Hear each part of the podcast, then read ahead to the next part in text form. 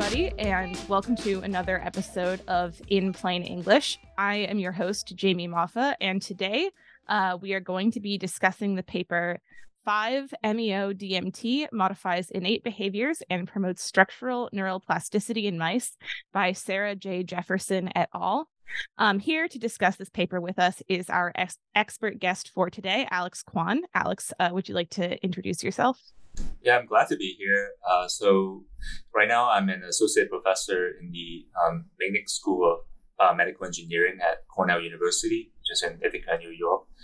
Uh, yeah, my lab has um, recently, several years, have been interested in research in psychedelics. Um, yeah, I'm glad to discuss the paper here. Yeah, we're glad to have you. And then joining us as our layperson guests are um, Raven and Asmodeus. Uh, would you each like to briefly introduce yourselves? First? Oh yeah, uh, I'm Asmodeus. I am half of the Smoking Out the Closet podcast, um, where we talk about cannabis and the LGBT community. Uh, I'm Raven, uh, the other half of the podcast. We also work in the uh, cannabis industry. Great. Well, without further ado, let's get into the paper. Uh, well, first of all, I want to mention that this is not a published paper yet, uh, but this is uh, what's known as a preprint, uh, which means that we have completed a study and you know we've written up the results and we put it up on a preprint server. Uh, so it's shared with the public, uh, but on the other hand, it hasn't gone through the full peer review yet, which will surely change the paper somewhat. Um, although again, it's you know it's good enough that we thought is we can we can share it. So the premise of the paper is that uh, a couple of years ago, my lab has uh, another study showing that if we give the mouse a single dose of the psychedelic psilocybin uh, to mice, um, then we can observe some uh, noted uh, neurite outgrowth or growth of dendrites, uh, which is an indicator of the amount of neuronal connections in the brain. Um, so we show that by injecting mice with a, a psychedelic dose of psilocybin and then later on, we use optical imaging to track these neuronal connections, which are known as dendritic spines in the brain uh, over time. And then there we found that it has a very uh, rapid effect and a long lasting effect on the dendritic uh, neural architecture within the brain of the mouse. So then following up the study, one of the uh, question that we have is that could another uh, related type of classical psychedelics um, have these similar kind of uh, effects on neuroplasticity and then, uh, moreover, we were quite intrigued by the compound 5-methoxy DMT because uh, 5-methoxy DMT has some different characteristics than psilocybin, even though they're both classical psychedelic. Uh, one of the key differences is that it's a much shorter acting psychedelic.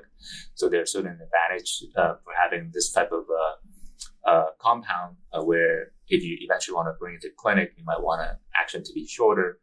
And moreover, chemically, it's also quite different. They target the, uh, with a certain bias over some subtype of serotonin receptor that are quite distinct to psilocybin. Um, so that's sort of the starting point, you know, why we wanted to um, test the effects of 5-methoxy DMT in mice.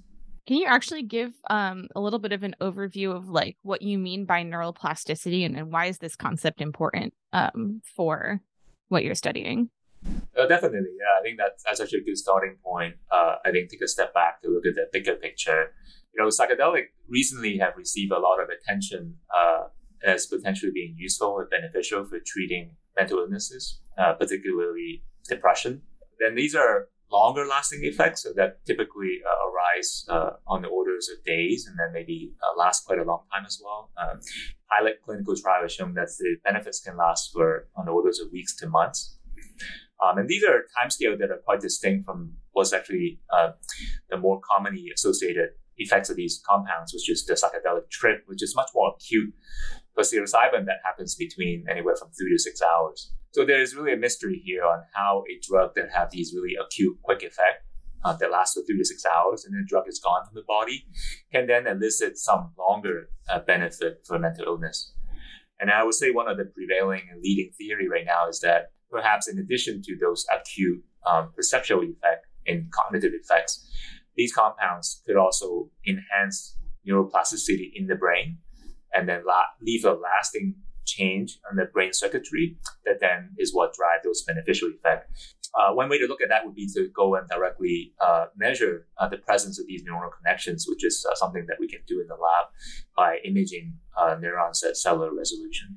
Yeah, so I think this is, uh, I think, a good um, introduction to you know why I think plasticity is an exciting area of study for psychedelics. Now, I do have a question on the more the effects of the DMT because I was trying to read the paper, and to me, it read more like radio instructions. It was kind of confusing. um, so, if I recall correctly, with the uh, paper itself, it was saying that the DMT had both a short onset effect, but also a short, like, lasting effect on mental health. If I read that correctly, or am I am I backwards on that one? Uh, so this is a good point, and this is, I think, an unknown right now in the field, and it's a big debate and why we want to do this study. Um, so as I mentioned, the 5-methoxy DMT has a much shorter time course. So psilocybin three to six hours, but if um, if one was to smoke 5-methoxy DMT, the effect could arise within minutes, and it could be gone within 20 minutes. So that acute effect is much shorter. And people describe it as something like, oh, I'm being strapped to a rocket and blast off to space. I mean, that's some one type of description about that effect. It's just that rapid and that um, kind of fleeting. So the, the open question is whether, yeah, if you have a short acute effect, whether some of the plasticity outcome might also be short. Are those things linked? Or maybe there's a scenario where they're not linked. Uh, maybe the duration of that acute effect and the duration of the benefit are not coupled. So that's actually an open scientific question and one of the also motivation of why we want to do this study. Uh, because if you push it to the extreme, there's also now a lot of companies trying to invest in the so-called non-psychedelic uh, but serotonin 5-HT2A agonists. Can you even completely remove the trip to which I would then say the acute duration is zero, but still maintain that mental illness uh, benefit? Uh, so that's one of the things we also want to test here, whether a shorter acting compound, whether that plasticity effect could, we can see is also short or long. Okay, cool. And then just to before we go further, I also just want to clarify this is a common misconception. A lot of people, um, so DMT is actually a different compound than 5-methoxy DMT, even though the names are very similar. Um, DMT is the um, commonly more associated with the um, as an active ingredient in the ayahuasca um, from South America, or the brew that you can drink. Uh, where 5-methoxy DMT is a different compound, uh, most commonly found in the uh, in the Sonoran Desert toad uh, that live in Arizona, New Mexico, and uh, northern Mexico.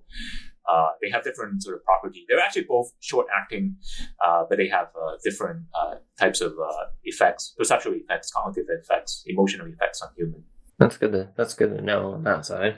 I have a quick question. Um, can you I assume you can synthesize the five methoxy DMT rather than having to go out and find toads? This is a very uh, the the toad the whole toad story is fascinating. Uh, I don't think I can retell it to its justice, but if you watch, watch uh, Hamilton Pharmacopeia, he has uh, two to three episodes on five methoxy DMT and how they, you know, discover it and the whole history behind it.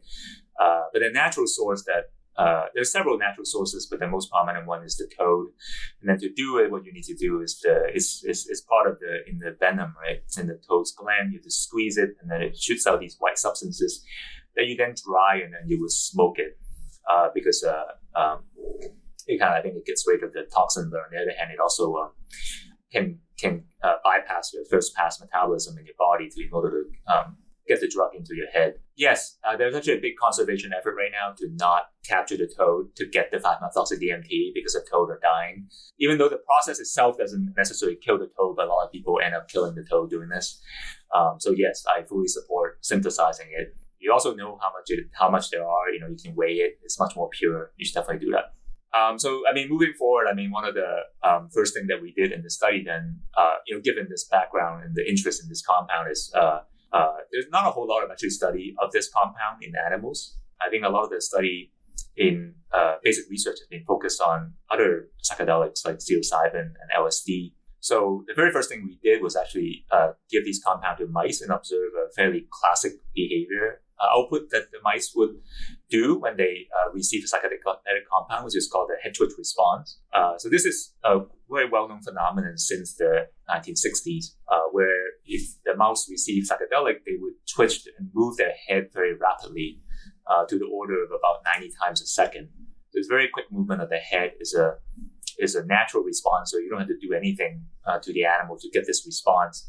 And it really showed that this compound is psychoactive and it allows us to measure a dose response curve. If you give the animal different doses, you can watch this behavioral response to learn that, oh yeah, okay, this is the dose where we can start to elicit a psychoactive effect in the animal. Um, so that's one of the first things we did. And then to measure the head twitch here, we use a um, system that's uh, initially uh, developed uh, by Javier Gonzalez Maeso at Virginia Commonwealth University, uh, where we put a magnet on the mouse's ear anyway, the, this is a magnet-based system uh, where uh, we put the animals in electric coils. So when the animal's head move and the magnet move, then it generates current.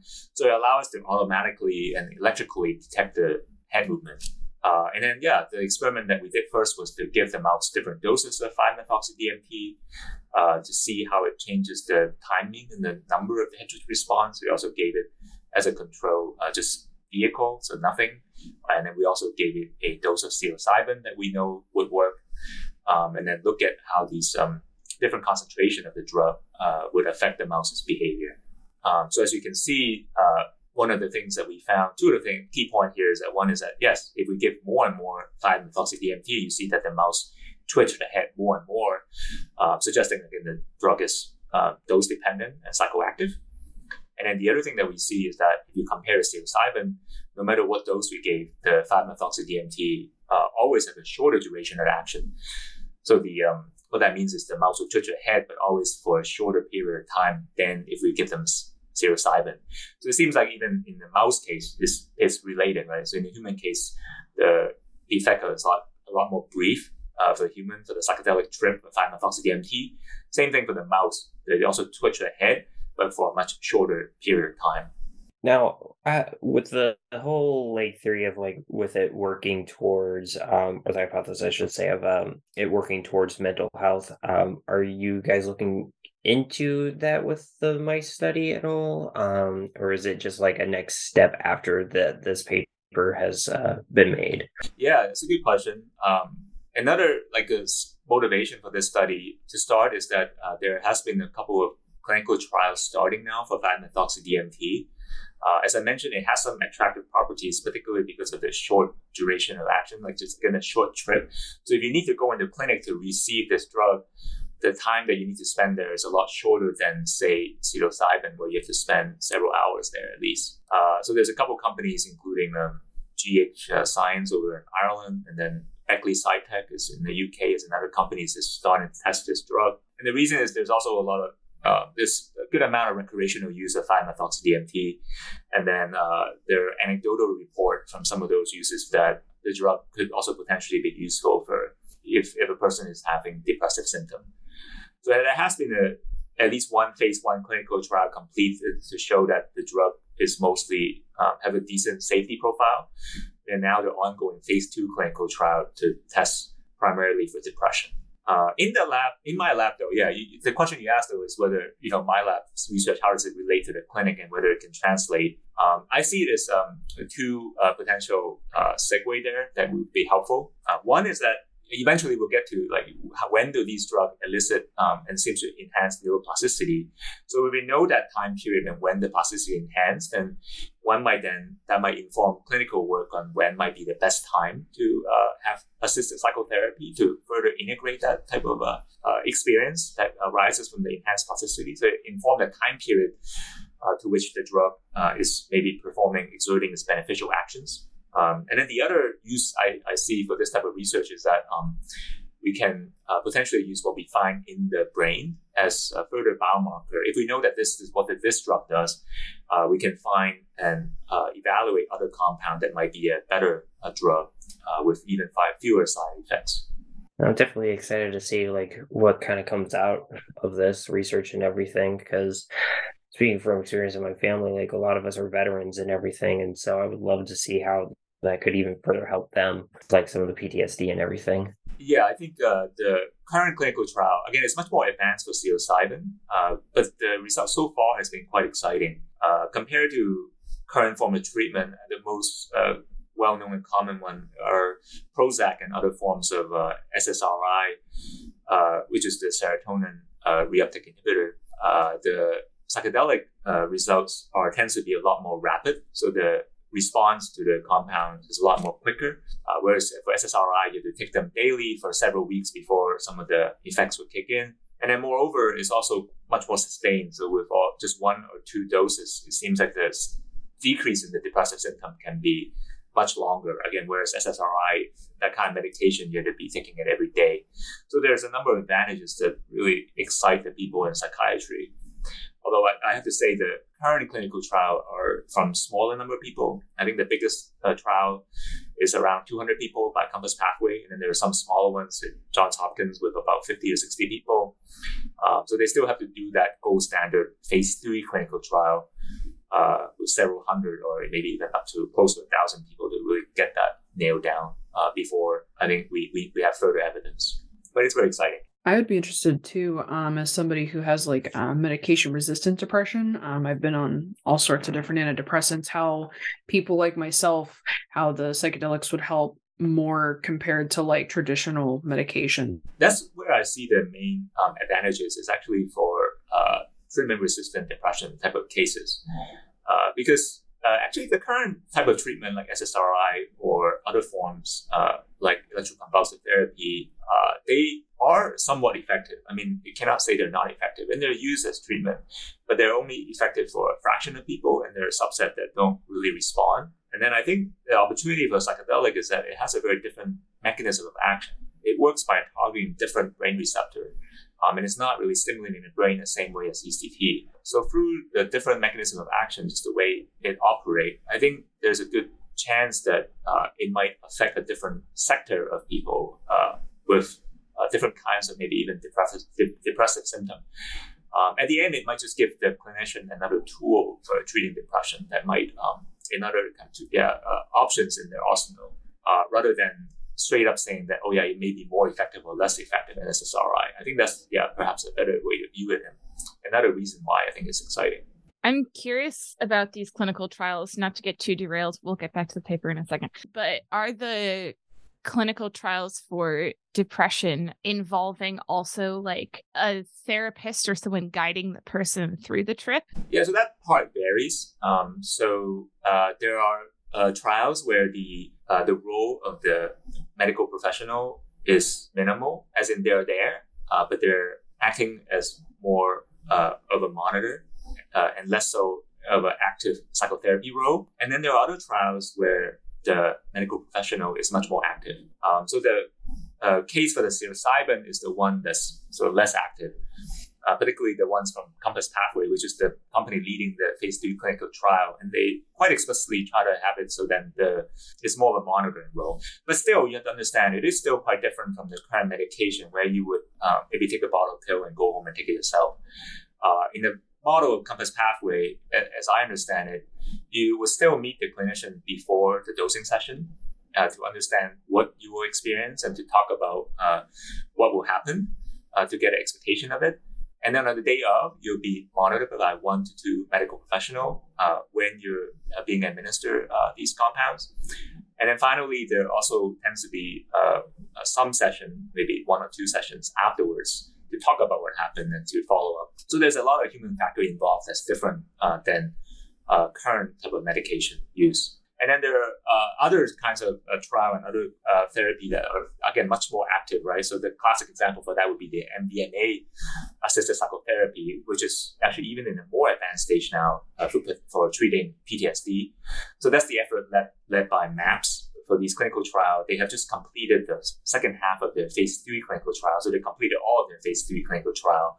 I haven't seen the actual data yet, but the company said that the result has been positive. Uh, so there is hope that actually, if it's really positive, as they said, then that could be sent to the um, FDA for approval maybe within the next year. So that could be the earliest uh, psychedelic related type of therapy that we'll see. But for MDMA, it's a much more active process where um, there's actually psychotherapy happening uh, during the dosing session. Yeah, I think that the, the efficacy to which these the assisted part, the psychotherapy part is needed. I think that's debatable. There's people that think it's very important. There are people that think they're less so. And I think overall, there's just not a whole lot of tests right now um, that go directly head to head comparison on whether they're needed or not. I mean, there's no doubt that psychotherapy alone can help people. Um, it's just that whether if you add on the drug, whether that um, or if you do it the drug without, uh, like how do those different uh, options compare? Uh, yeah, so for the first part of the uh, paper, we uh, did a um, behavioral study um, just to show that, like human, the drug is short acting and then uh, also can elicit psychedelic-like effect um, by this assay called the head twitch response. Then for the second part, we also want to look at other types of behavior because actually one issues right now in animal studies of psychedelic is that there's not a whole lot of um, behavioral assay that are robust that respond reliably to psychedelics and related compounds. Uh, many of the behavioral assays right now in preclinical studies, like with mice, are developed with other kinds of medication in mind. So, for example, testing SSRI, people would put mouse in a tank of water and see if they swim, or maybe they see if they prefer food with sucrose as uh, sweet. Uh, but those are assays that are developed for, again, different mechanisms of action, like different sets of drugs. So it's not really clear psychedelic can work with them. So here uh, we decided to test an assay called ultrasonic vocalization, uh, which is another more innate assay. Here, innate, the mean, what, what that means is that we're not teaching the mice to do anything. We're just giving the mouse um, these compounds and then watch what they do. Uh, so these are more natural response to the to the compound. And in this case, the ultrasonic vocalization is a behavior that the mouse would elicit when they're in the presence of each other. So, for example, a male mice, when they're in the presence of a female mice, they would start to make these audible, audible vocalization. And they're audible to mice, not to human. Uh, that's why they're called ultrasonic because they're at a very high frequency range. And the male mice would do this as part of um, their courtship and mounting behavior, uh, again, in the presence of a female. Uh, so in this study, you can see first we uh, have um, uh, two mice, a male mice and a female mice. These are grown up adult mice uh, in a small arena. And then we have a, a microphone attached on the top. Uh, these are a microphone that can pick up ultrasonic vocalization. Uh, actually, a good use of these microphones is if you go outside and you're very interested in uh, the calls of bats. A lot of people use this to record bats um, uh, around sunset. But here we're using it to record mice. And you can see that mice then make these very stereotypical vocalization, uh, again, in the presence uh, of a female. This is called male mouse.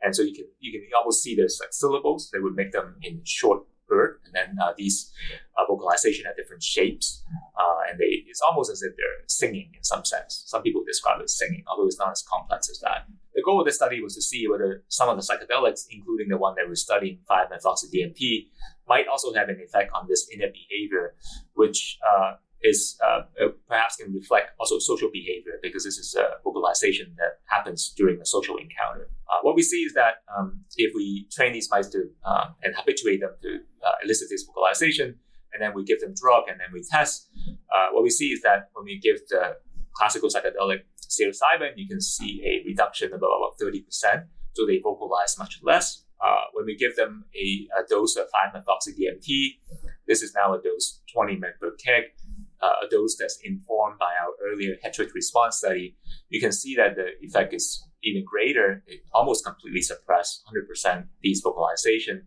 So the mouse just stopped vocalizing, making these um, social calls. And then finally, uh, we wanted to see if this effect was specific to psychedelics, uh, whether it's, uh, it's very selective. So we also tested ketamine uh, and the reason was that ketamine acts on a different brain receptor, but then it's also used as a rapid acting antidepressant. Um, so we give it a dose that we think correspond to the antidepressant dose. And then maybe perhaps disappointingly, we find that ketamine also suppresses the social vocalization. So it doesn't seem like this effect is selective for psychedelic, which is maybe what we're going in hoping for to find a behavior that can allow us to study psychedelics specifically. Uh, but still, I think it's interesting to see that um, these compounds psilocybin, 5-methoxy-DMT, and ketamine have such a striking effect on the ultrasonic vocalization.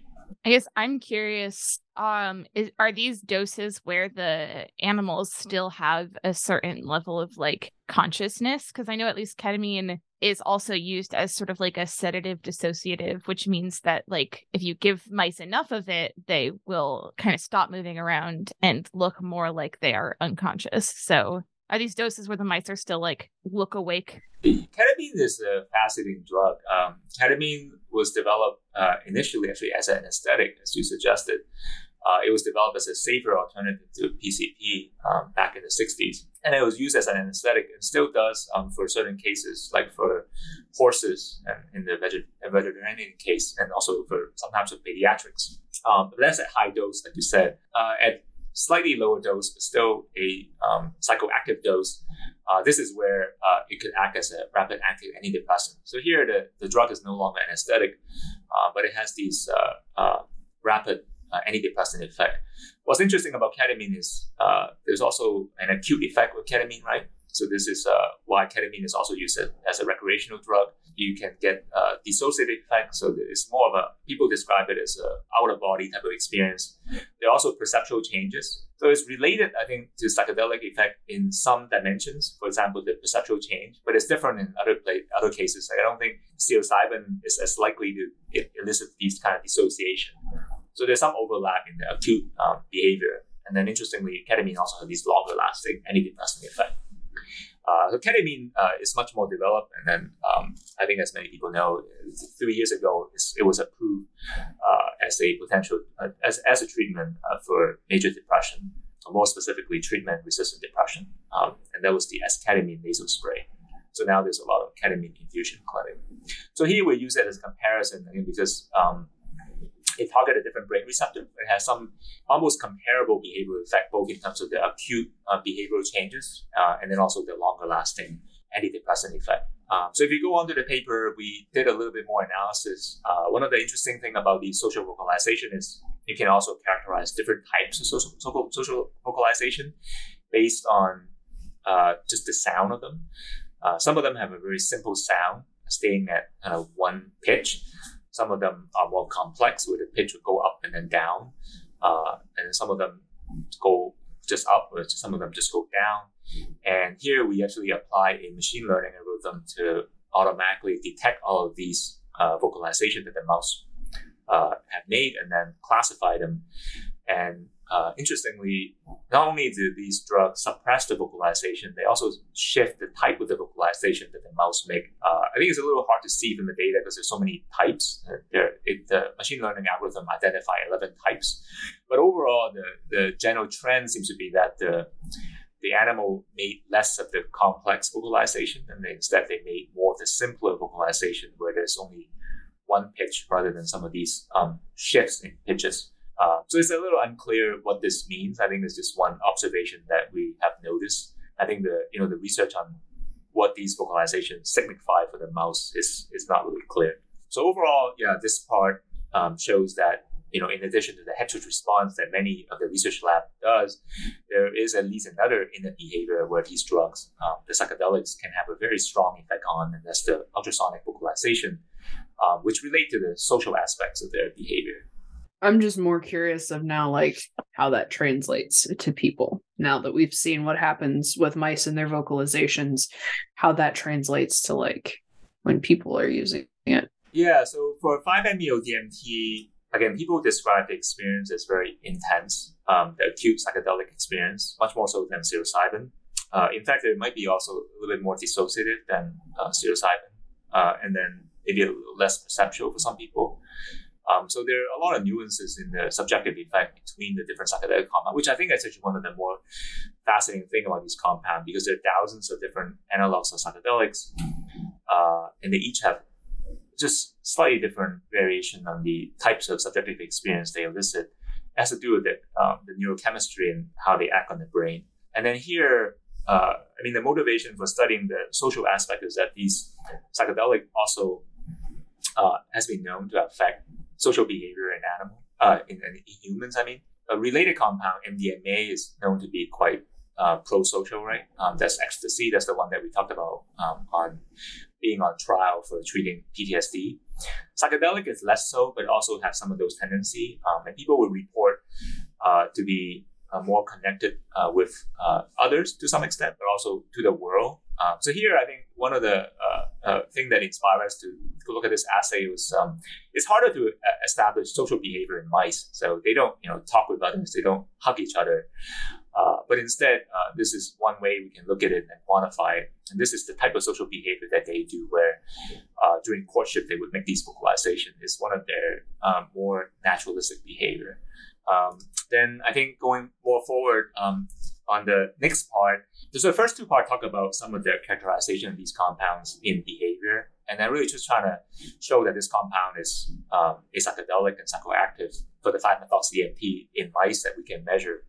Uh, and then I think the the figure three, the third uh, figure for this paper, is where the bulk of the uh, result is. Um, it's the more interesting, the most central finding of this paper, which is where now we really try to look at now the um, potential for this compound to elicit or enhance neuroplasticity. So to do that, uh, we use a method called um, two photon microscopy, which is a laser scanning imaging method. It's an optical method. Uh, so we have these optical microscope in the lab, and then what it allows us to do is to work with live mice and then image into their brains directly. So how we do that is that we uh, would take the mouse and then we would uh, replace the skull with a piece of uh, with a piece of glass window, and maybe that's because the skull tend to be very scattering with light. If we want to look into the brain with high resolution, then we want it to be uh, have optical transmission. So we replace it with a piece of glass window, and this allows us to basically shoot laser into the mouse's head to visualize individual neurons at high resolution. Some of the images that you can see from the paper are uh, some of the images that we take from the microscope. You can see the individual processes from the neuron. So in the brain, the neuron has a cell body, and then a unique aspect of a brain cell is that it make a lot of connections. So it extends all these little processes out.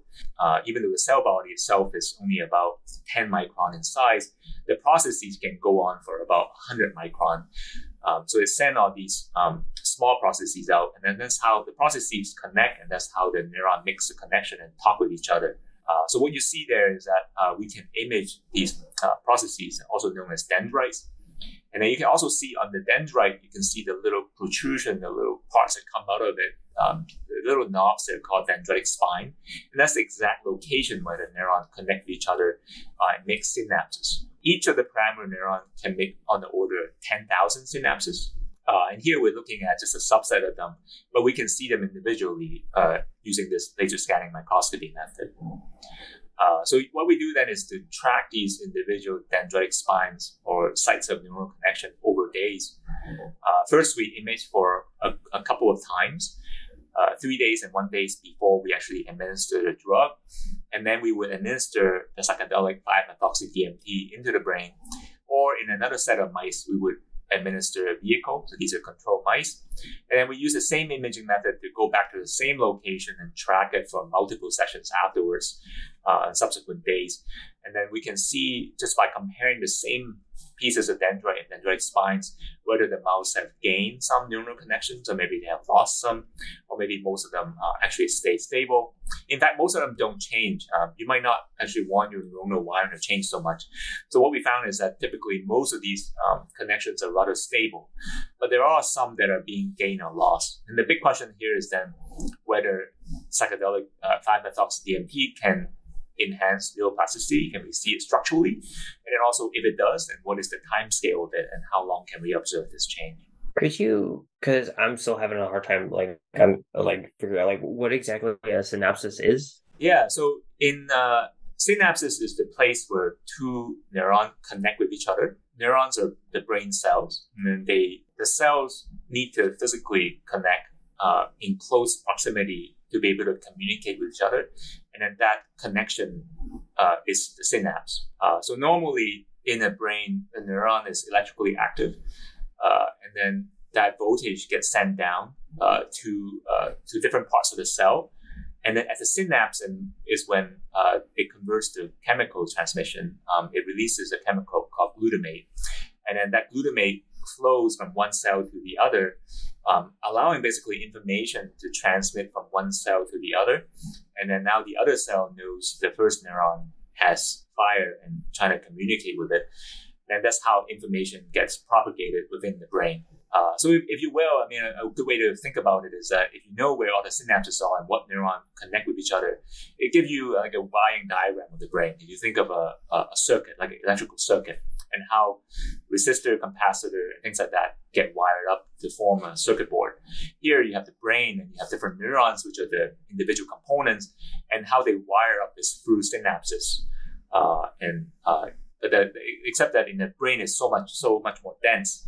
Each neuron actually have ten thousand synapses, so the connectivity is very very dense, and that's actually one of the remarkable things about the brain. Um, in total, there's uh, in our brain at least there's 80 billion cells, and then each cell uh, in here in the cortex has about 10,000 synapses.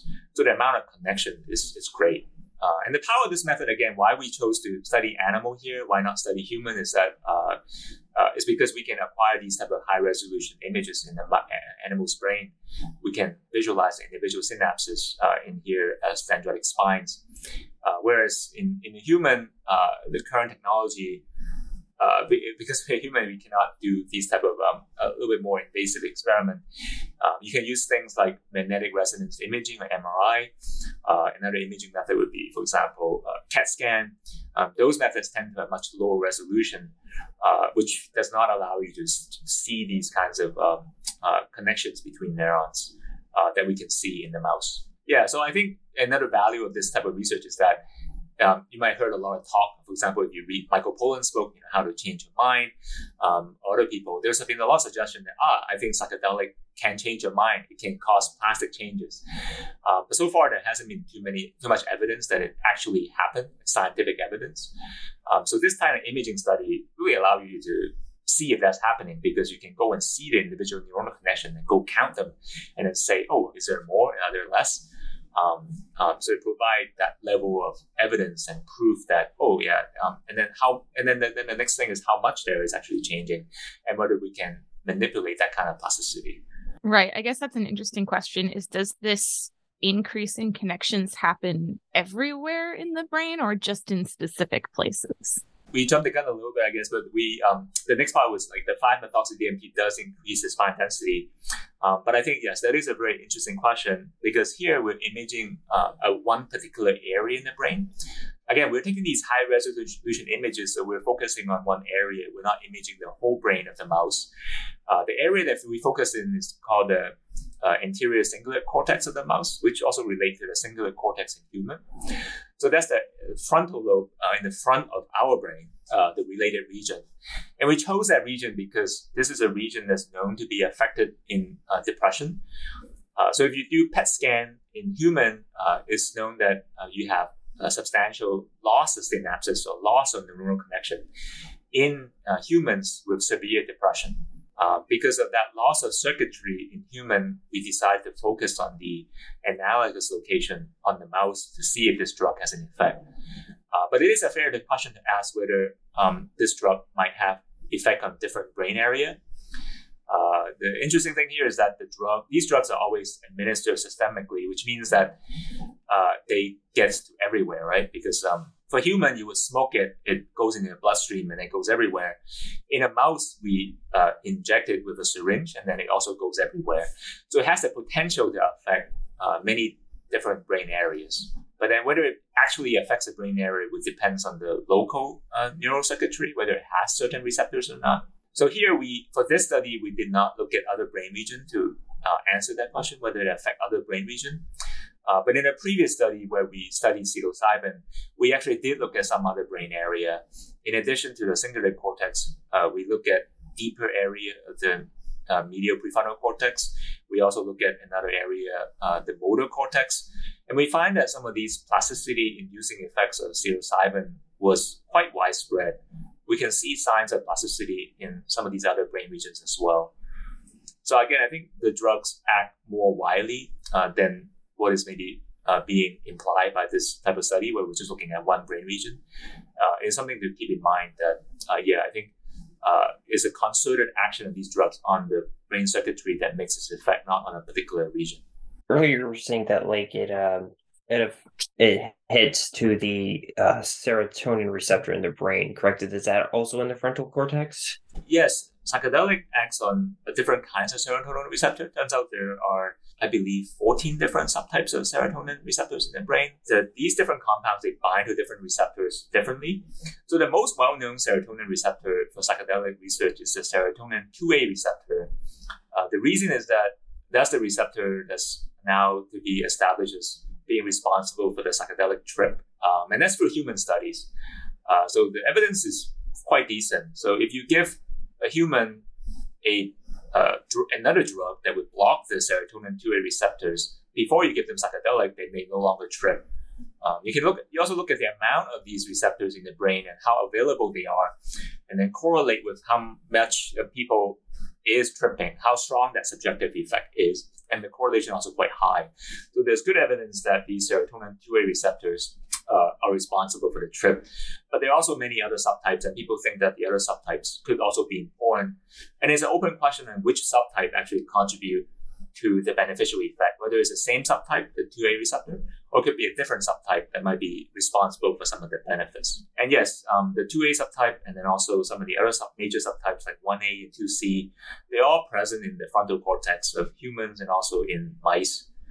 Uh, but they're also actually present in many other areas in the brain. I think that's why it makes it quite um, difficult to pin down just based on the receptor alone uh, where the drug might act. Uh, because uh, serotonin itself which is where these drugs bind to. Serotonin itself is also uh, important neurochemicals that normally exist in the human brain. Um, what these drugs do is, is sort of just hijack the existing receptor system that's already in the brain to perform their function. Um, so with the 5-methoxy-DMT, you know, using this method where we can visualize the individual neuronal connection as dendritic spines, you can see the uh, result here where what happened when we actually image the number of these dendritic spines over days before and after we give 5-methoxy-DMT, you see that fairly rapidly on day one, the first time when we image these mice after the drug administration, we can see a rise of about 15% in the number density. Uh, what this means is we observe more dendritic spines, uh, which is an indicator of more neural connections in the frontal cortex of these mouse. This increase um, and difference from the vehicle group uh, persists over time uh, until really the last time point when we looked at, which is 34 days, about a month after the drug administration. So one of the questions that we had, if you remember early on, was that whether some of these shorter acting psychedelic might also have a fairly short plasticity effect, or whether they have any plasticity effect at all. It seems like um, the result suggests that yes, they do induce uh, plasticity, and then furthermore, the plasticity can also be quite long. Um, so it provides um, a suggestion, uh, indication that the acute effect and that duration might not be so much coupled to the duration of the long-term plasticity, the structural plasticity that we can observe. I mean, you remember a month is actually quite long uh, for a mouse lifetime. A mouse, these mice typically live on the order of about two years. Uh, I don't think you can translate it exactly like that, but for a mouse at least, it's, it's quite a long time. Um, so the number increase of about 15%, we can you can see it still um, um, quite a long time after uh, the initial drug administration. The second component that we looked at is in, instead of just counting whether there are uh, more or less of these dendritic spines, you can also ask, well, how big were the dendritic spines? And the reason for looking at the size is because the size actually relates to the strength of that synaptic connection. Um, and what that means is that um, how strong is that connection? So if the first neuron fire and have electrical activity, how much of that glutamate is released and um, and then actually received by the second neuron. You can have a strong synaptic strength where if the first neuron fire, it leads to a big signal in the second cell, or you can have a weak synaptic strength, which is uh, even though the first neuron fire, the second cell uh, respond, but only weakly. So that uh, there's also um, tuning in the synaptic weight and how strong that effect is. And then that size of the dendritic spine, how big it is, really relate to the connection strength so one could also then um, suspect, and as we have shown previously for different psychedelic psilocybin, not only can it increase the density, but it also increase the size of the dendritic spine and make them bigger and stronger. Here, again, to our surprise, uh, it seems that these uh, properties are not coupled although we see that the 5-methoxy-DMT, like psilocybin, increase the number of dendritic spine, we see that it actually did not change the size of the dendritic spine, meaning that it did not make them stronger.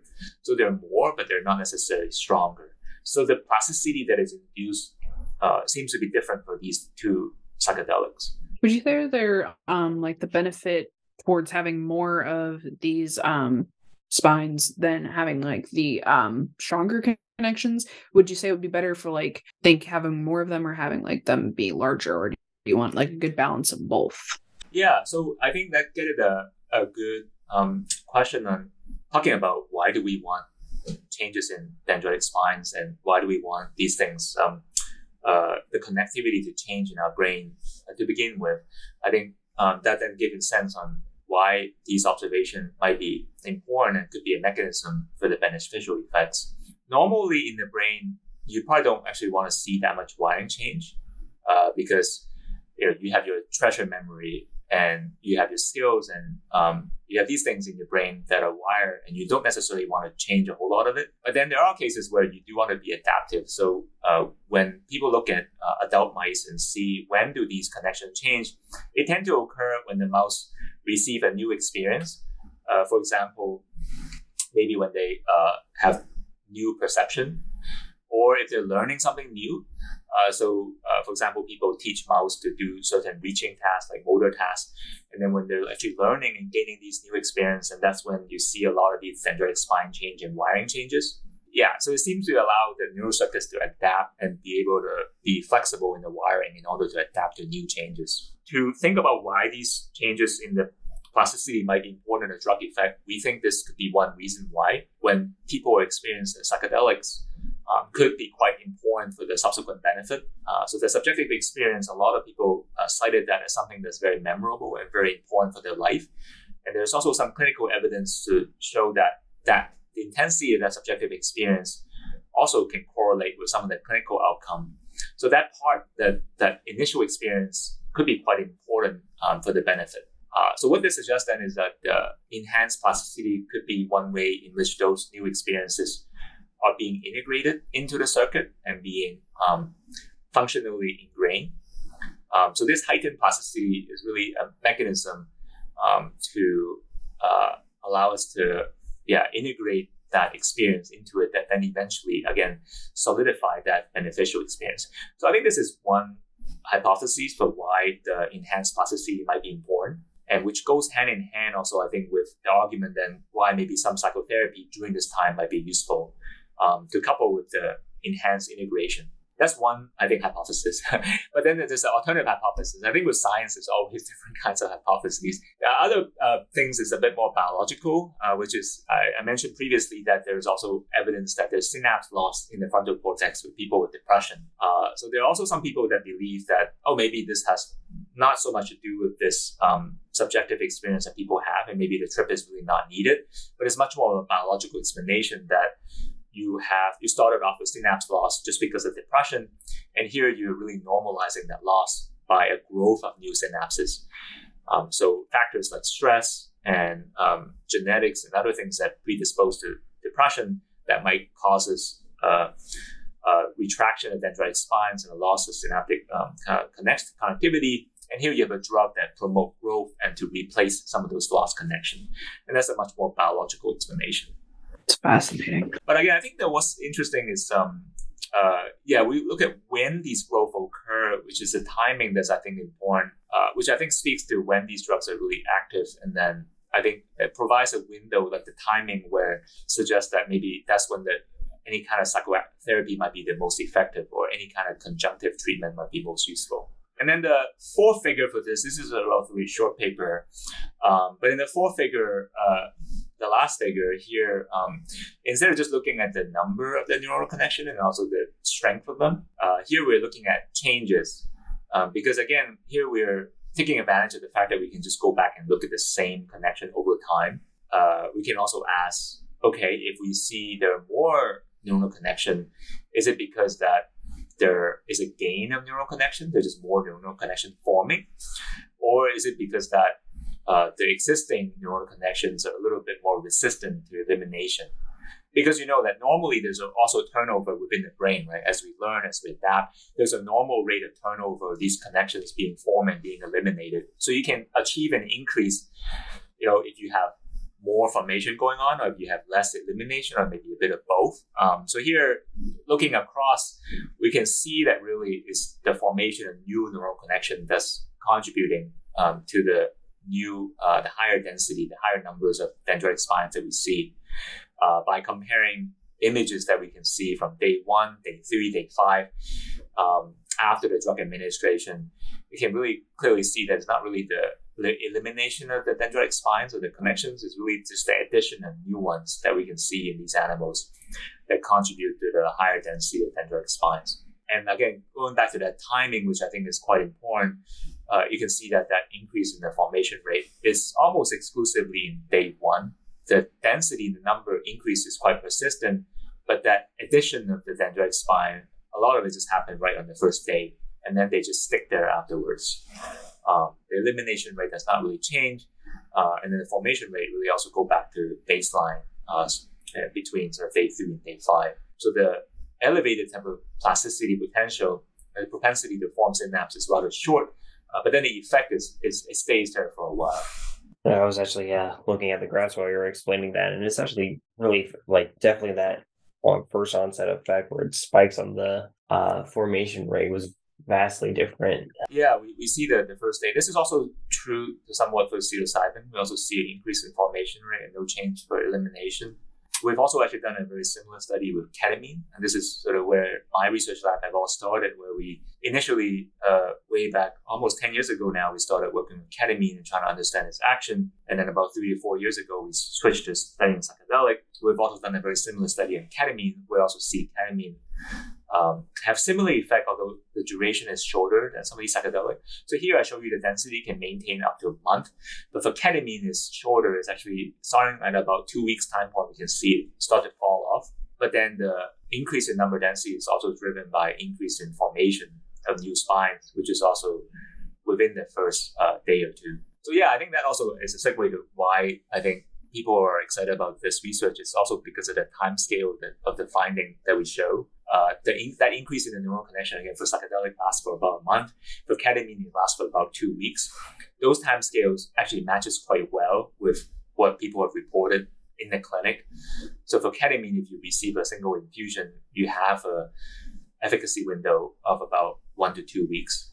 Uh, unfortunately, a lot of people then have to go back to clinic and receive a repeated infusion with the hope that over time, maybe you can start to space it out. And then for psychedelic, at least some of the preliminary uh, clinical trials show that the uh, benefit, benefits can potentially be a lot longer. Um, so the fact that these neural circuit changes, the time scale actually matches with the um, clinical finding is intriguing. Uh, because there's not a whole lot of things you can find in the brain that changes for such a long time.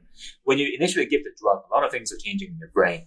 But in terms of long term changes, um, these are some of the few things that you can really reliably observe that then again matches the um, time course of the benefits that we see. It's awesome. That is awesome. You mentioned a couple of times that there's sort of two camps in how psych- psychedelics are working to achieve this sort of long lasting antidepressant effect. And one of them is that you need the trip and it's this sort of like mind opening uh, and life uh, changing experience that then uh, produces these antidepressant effects. And there's another camp that's very biological and saying like it's it's purely the increase in these uh, connections between the neurons because of the interaction with the receptor. Do you fall into one of those? Yeah, I think here I'm going to put on my scientist hat and just say I don't think there's enough evidence for me to say either way. I, I just have to wait to see more more data. They both have compelling reasons. I think the camp that leans toward the, that subjective experience in porn, a lot of those are uh, clinicians, the people who actually give people psychedelics. Uh, this is a bit of a segue, but it turns out it's really hard to blind a psychedelic trial because you can give them placebo and the pill look the same, but the people just respond very differently. Uh, the, so the people know, right, a lot of times whether they have received the psychedelic just because of their acute experience. But the clinician also knows just by seeing the people's respond. And then a lot of these people that um, are actively participating, uh, they really swear that I that that that initial experience is quite important. And who am I to argue? I mean, I, I'm not the one that actually have seen these transformative change in the clinic, right, uh, firsthand. And then the second, but the second part uh, of the people that tends to think the psychedelic experience are not needed, or I, I would say more the neurobiologists and the chemists and there's a, a number of compounds now, I think handful of them, where you can start to engineer compounds that can activate the same receptor, the 5-HT2A, the serotonin 2A receptor, but without uh, actually potentially eliciting the trip. Well, that's a that's that's a misnomer because most of these compounds so far have been tested on animals. So I've explained to you the head response. So when you test it on animals, on mice, they don't have the head response. And then so many of the, I think the neurobiology group extrapolate to say that maybe they're not hallucinogenic then. Uh, as far as I know, they have not been tested in humans to really see if they're hallucinogenic or not. Uh, but what I'm saying is, again, there's new chemicals that uh, purportedly are non-hallucinogenic, but yet they're serotonin 2A receptors. So I think it is a testable hypothesis now. Um, and some of these compounds are going to eventually be brought to the clinic and then see whether they have any depressant properties. Um, so maybe in you know three to five years, we might start to see some evidence. And there, there's obviously a lot of advantage to that. I mean, I think I think we, sh- we should also talk about some of the limitations of this. I think that in, in the media, there's a lot of uh, hype and a lot of uh, uh, talk about the benefits, but maybe less so about um, some of the caveats of psychedelics. Uh, and, and, and actually, as a result, why it might be useful to engineer out some of these effects uh, if you want to use it as a treatment. One of the uh, key issues with psychedelic is that uh, it you know interact with the serotonin 2A receptor, um, and that's actually also how antipsychotic medication work, uh, which is to inhibit these receptors as opposed to activate them. Um, so you can imagine it's kind of pushing and pulling. So it turns out that psychedelic uh, is also really just not suitable for any anybody with um, predisposition to psychotic symptoms or any kind of manic episode. So you any kind of family history or genetic history or genetic predisposition uh, for these kinds of uh, mental illnesses, you really should not be taking psychedelic, which could exacerbate the symptoms. Um, and then another thing is that uh, peripherally, your heart also have a lot of serotonin receptors there. So it's also not really good to take a lot of psychedelics repeatedly uh, many cases in recreationally and also even in some of these clinical trials, you're not doing that. You just uh, and people don't really abuse it that much. I mean, you take it, but not not frequently. Uh, but if you if you end up do doing that uh, more frequently, you could also have heart issues um, because there's a lot of serotonin receptors and it causes heart valve problems. So there are a number of these, uh, I think, uh, concerns that I think tends to be glossed over uh, by the media right now. I think the media always swing, right? Initially, these drugs are very dangerous. Now, like they're panacea and can treat everything under the sun. And then eventually, we'll probably settle down to somewhere in the middle uh, where people have to weigh the, the benefits against the, um, the, the caveats and the side effects. Um, and then I think one way to move forward also to engineer different uh, analogs. So some of these uh, newer compounds, second generation or third generation psychedelics might be less prone to some of these side effects. Like now, you said like generations of like side, uh, like sorry, I'm drawing a blank on the word right now, but the, the generations of them, like what exactly do you mean by that? Yeah, when I said that, I I'm thinking about um, these compounds that I'm studying right now, like psilocybin, 5-methoxy DMT, or DMT that we mentioned, LSD is the first generation. In that these are compounds that were known since the 60s many of these compounds also tend to be naturally occurring. Um, so then they have also cultural uh, history of, of use dating back to a long time. And then when I think about second generation, uh, or even I guess later generation, I'm more thinking of compound that people now have started to engineer.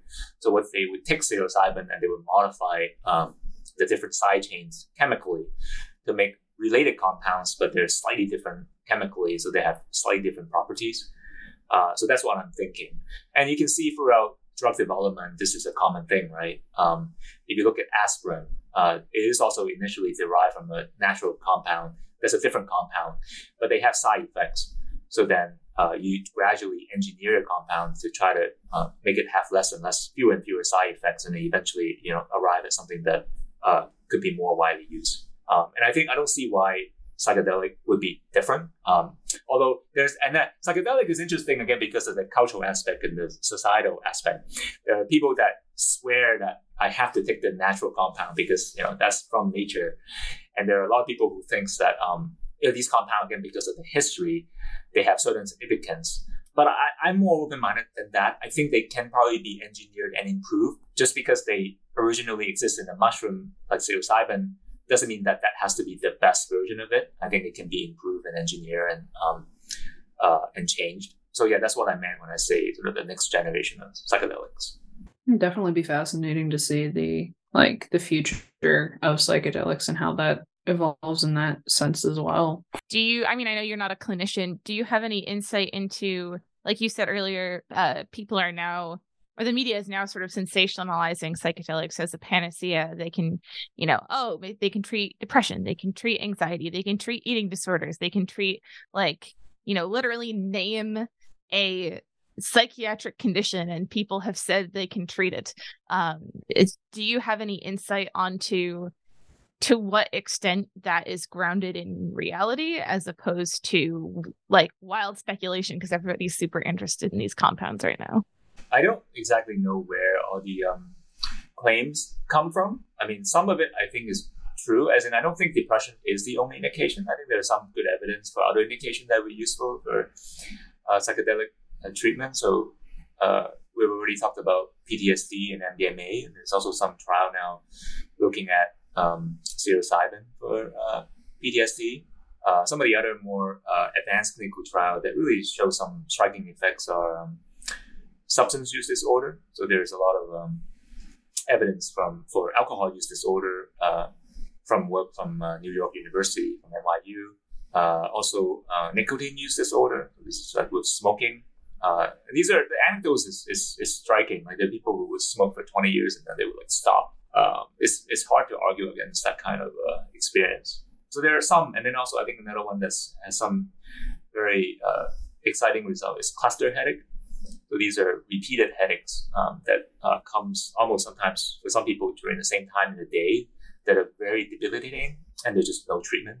So I think there are some indications that are, that are, that that could be could be helped, and these are being actively tested. Um, and then yeah, there are a lot of also other uh, I think claims that are based on less evidence.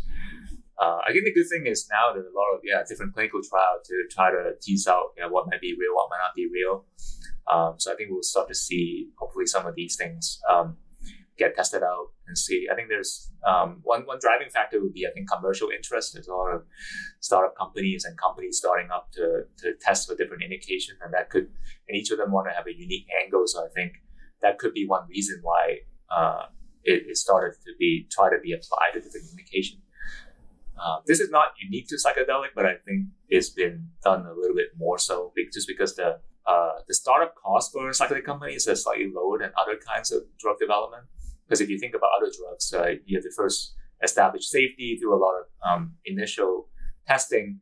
But psychedelic is different. The psychedelic already exists. You already know where, where what it is, um, and it's already um, decades of research suggesting it's safe. So you can skip a lot of that initial stuff or accelerate it compared to a normal drug discovery. I think that's why a lot of people are jumping in because you, you have this um, this early start although later on it's just the same difficulty where you have to run these big trials. Um, so I think we'll also see the industry part getting weaned out and shrink uh, quickly. But I think, yeah, these are some factors that maybe contribute to the current state of in the media, just why why psychedelic is uh, is hyped so much. Do you think that um, psychedelics are going to go in a similar direction as cannabis legalization, where it kind of went this medical route of first uh, medical cannabis became legal in a number of different states, and now um, recreational cannabis is sort of uh, following suit. Do you think psychedelics are kind of going to go the same way? I'm not an expert in this, but I I, I do think that um, the people that are pushing the medicalization and also the legalization are taking a lot of the blueprint from the cannabis uh, side of things, just because there's certain similarity in that the cannabis is also controlled substance, and then um, there's legalization and medicalization issues, and then psychedelic is a very similar thing. So they're kind of taking that playbook to some extent and then bringing it to in different aspects. Um, and then you, you can see the, the result of that is also similar, right? As in, like, we're taking the leaf of cannabis now, you can see that uh, many cities and then even some of the states now have decriminalized psychedelics. And then it might take a similar route on the medical side as well, where even if some of these treatments are approved, for example, the MDMA assisted psychotherapy for PTSD, you might also see um, distinctions where that whole thing has to come as a package in terms of uh, as an approved treatment. So then it doesn't really change the Controlled Substance um, Act and how it's classified yeah, I, th- I think there are kind of many similarities that one, one could draw. And you can see a lot of crossover too. Um, we talk a little bit about the industry. There's a lot of cannabis companies that then get converted to psychedelic companies. after the cannabis, they make the money. And then after the cannabis, maybe now a little bit more steady state. Huh? Let's go to make more money over the psychedelic. Let's see some of that. yeah, I think there there are definitely similarities there. I definitely love to see like how it like affects here on the East Coast because the East Coast has been very what's the word I'm trying to think of like hard to get either uh, kind of been starting up and everything at least like medically practicing and everything from what I've heard, especially in Pennsylvania. I think that's actually one thing that people talk about, like especially for MDMA, where okay, it might be approved soon, right? Given all the positive data, but do we really have that network of provider? Do we have that clinic? And you have all this assisted psychotherapy. Where do you train all these people, and how do you make sure they're adequately trained? It's just a very different model of care, and also can you even get insurance to pay for it because it's so different. And if you can treat it in one single one single time, then what does it mean for other kinds of treatment? if you're if you're a drug company, do you really want to have this? you, you run it one a couple of times, you're you're done. so yeah, there's a lot of these questions that are um, that are quite disruptive and not answered.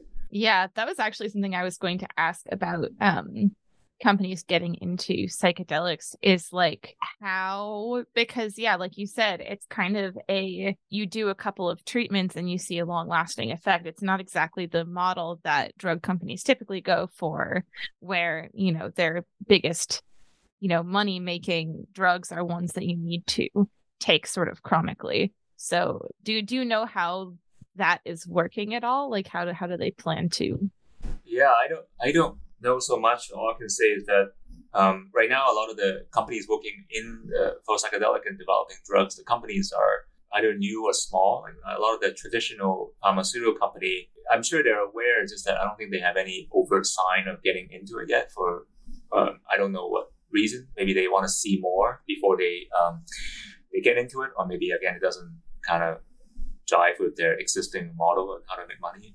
Yeah, and it's also true that a company point of view is how to make money. So I think that's a very different consideration. Uh, let's say that you can show that psilocybin um, uh, with the uh, uh kind of guided um, and the guided administration uh, is demonstrated to be efficacious. Uh, can you actually make that a profitable treatment? Like, what's stopping somebody then from, particularly if it's legalized, go out and just go eat some mushroom themselves instead of buying this expensive drug um, from the company? Right. right? Uh, so there's also issues about, yeah, how, how do you actually make money out of this and how do you patent and so forth. Um, for the, at least the classical, again, this kind of more first generation psychedelics. I think just to get a little bit speculative, that might cause the paths of cannabis and psychedelics to diverge potentially, mm. because I think that the you know medicalization and more widespread use of cannabis sort of has a synergistic effect where you know uh, these companies that are are catering to medical cannabis users and companies that are catering to recreational cannabis users they kind of feed off of each other and oftentimes are the one and the same.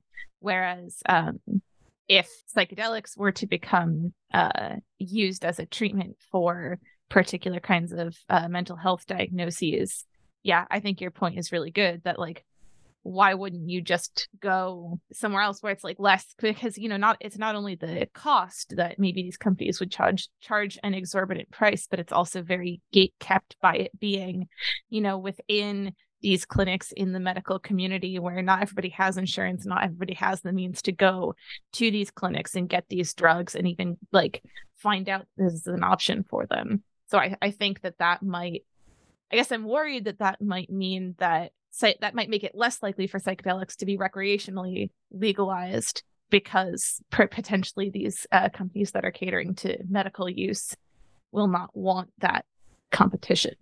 Your your intuition, I think, is correct. In fact, if you look at some of the uh, people, the money behind some of the effort going against legalization are in fact by companies.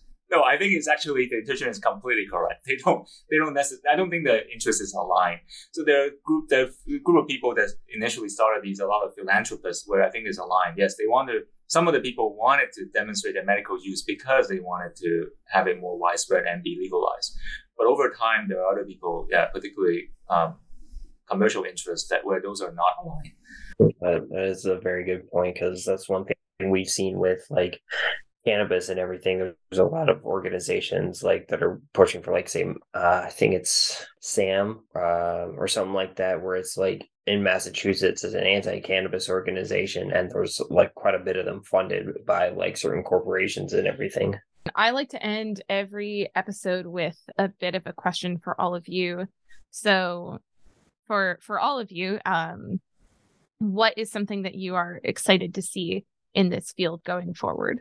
Well, I guess for me, it's just more of the the medical usages that we learn and everything, and how that would work more and everything. I'm excited to see like the science behind it. I'm definitely excited to see how we are talking about like the rebuilding of some of those synapses in the frontal cortex of the brain because of like long-term depression and see how maybe oh, speculative seeing in the future if that could be something that can be used to help replace some of those and maybe reverse some of the negative effects of depression on the brain. Yeah, for me, uh, my lab so keep following up on this research. I mean, here we're showing the structural plasticity I'm hopeful that in the next five years, within the next five years or so, we can start to figuring out, you know, what are some of the molecular signals that actually drive these changes, and and it also gets a bit more specific in terms of like what are some of the cell types and what are some of the brain region, um, some of the details on where these plasticity are happening. Um, so I'm excited to yeah dive deeper into um, this process. Great. Well, uh, thank you all for being on the show today. Thank you for having yeah, us. Yeah, thanks for having us. Yeah, thanks. It was fun.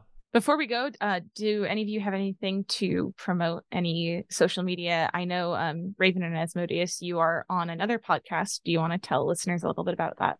Yeah, so um, we uh, like we kind of said when we introduced ourselves, we're the co-hosts of Smoking Out the Closet. Um, we talk about the intersectionality between the LGBTQ and the cannabis communities and uh, life events going on within those two. Important news updates. Uh, we talk a little bit about you know our life in Pittsburgh, stuff that's going on in the community. Kind of some information like when it gets released, like some of the science stuff we find and everything, or like how things work as best as we can. And like our perspective as uh, people working in the cannabis industry and the medical industry in Pennsylvania. So yeah, we release new episodes every Tuesday. Um, we are on all of the social medias in some form as Smoking Out the Closet, Facebook, Twitter, Instagram. We have a TikTok. Very cool. Yeah, I'll link those in the show description and uh, you all should go check that out. And then, uh, Alex, anything to plug? Uh, where can people find you on social media, learn more about your research? Uh, I, have a, I have a Twitter account which I post regularly. Um, you can search my name. It's Kwan Alex C. I usually post some uh, uh, things about recent research uh, on, including on psychedelics, and I also post pretty fluorescence image of the brain sometimes. That's cool. I that is one of my favorite parts of science. Honestly, is pretty brain pictures. Well, um, with that, we're going to wrap it up for this episode. We've been discussing the paper 5 methoxy DMT modifies innate behaviors and promotes structural neuroplasticity in mice by Sarah J. Jefferson et al. Um, our expert for this episode has been Dr. Alex Kwan, and our guests have been Raven and Asmodeus of Smoking Out the Closet. Our music is by Sam Brunwasser. You can find more of his work at soundcloud.com slash visualsnowbeats. As always, you can download the paper and read the transcriptions at inplainenglishpod.org. And make sure to follow us on Twitter, Facebook, and Instagram at Plain English Sci. That's P L A I N E N G L I S H S C I. Thanks again for listening, and we'll see you next time for another episode of In Plain English.